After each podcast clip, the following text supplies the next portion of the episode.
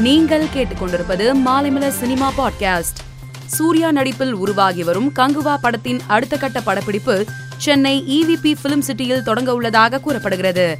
மேலும் இந்த படப்பிடிப்பு ஒரு வாரம் நடைபெறும் என்றும் அதன் பின்னர் படப்பிடிப்புக்காக இந்த மாத இறுதியில் ராஜமுந்திரி செல்ல உள்ளதாக தகவல் வெளியாகி உள்ளது. காக்க காக்க திரைப்படம் வெளியாகி இருபது ஆண்டுகள் ஆனதை நடிகர் சூர்யா தனது சமூக வலைதள பக்கத்தில் சில புகைப்படங்களை பகிர்ந்து நெகிழ்ச்சியுடன் பதிவிட்டுள்ளார். அதில் எனக்கு அனைத்தும் கொடுத்த படம் இது. அன்பு செல்வன் கதாபாத்திரம் எப்பொழுதும் என் மனதுக்கு நெருக்கமான ஒன்று. ஜோதிகாதான் இந்த படம் குறித்து என்னிடம் முதலில் பேசியிருந்தார். இயக்குனர் கௌதம் வாசுதேவ் மேனன் சக நடிகர்கள் மற்றும் உடன் பணியாற்றிய சக தொழில்நுட்ப கலைஞர்களுக்கு நன்றி.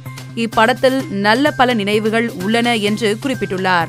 நடிகர் விமல் நடிப்பில் உருவாகியுள்ள துடிக்கும் கரங்கள் படம் உலகம் முழுவதும் ஆகஸ்ட் இருபத்தி ஐந்தாம் தேதி வெளியாக உள்ளதாக படக்குழு போஸ்டர் வெளியிட்டு அறிவித்து உள்ளது சுப்பிரமணியபுரம் திரைப்படம் வெளியாகி பதினைந்து ஆண்டுகளை கடந்த நிலையில் ஆகஸ்ட் நான்காம் தேதி தமிழ்நாடு முழுவதும் இப்படம் மீண்டும் வெளியாக உள்ளதாக படக்குழு அறிவித்து இருந்தது இந்நிலையில் சுப்பிரமணியபுரம் படத்தின் புதிய வெர்ஷன் ட்ரெய்லரை இயக்குனர் சசிகுமார் தனது சமூக வலைதளத்தில் வெளியிட்டுள்ளார்.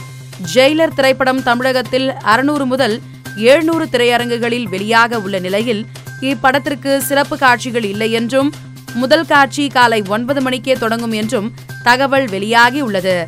சமீபத்தில் வெளியான விடுதலை மாமன்னன் மாவீரன் உள்ளிட்ட பெரிய படங்களுக்கு சிறப்பு காட்சி அனுமதி அளிக்கவில்லை என்பது குறிப்பிடத்தக்கது. பிரபல கலை இயக்குனர் நிதின் தேசாய் தனது ஸ்டுடியோவில் தூக்கு போட்டு தற்கொலை செய்துள்ளார். இவரின் இந்த முடிவிற்கு கடன் பிரச்சனைதான் காரணம் என்று கூறப்படுகிறது. மேலும் சினிமா செய்திகளை தெரிந்து கொள்ள மாலைமலர் டாட் காமை பாருங்கள்.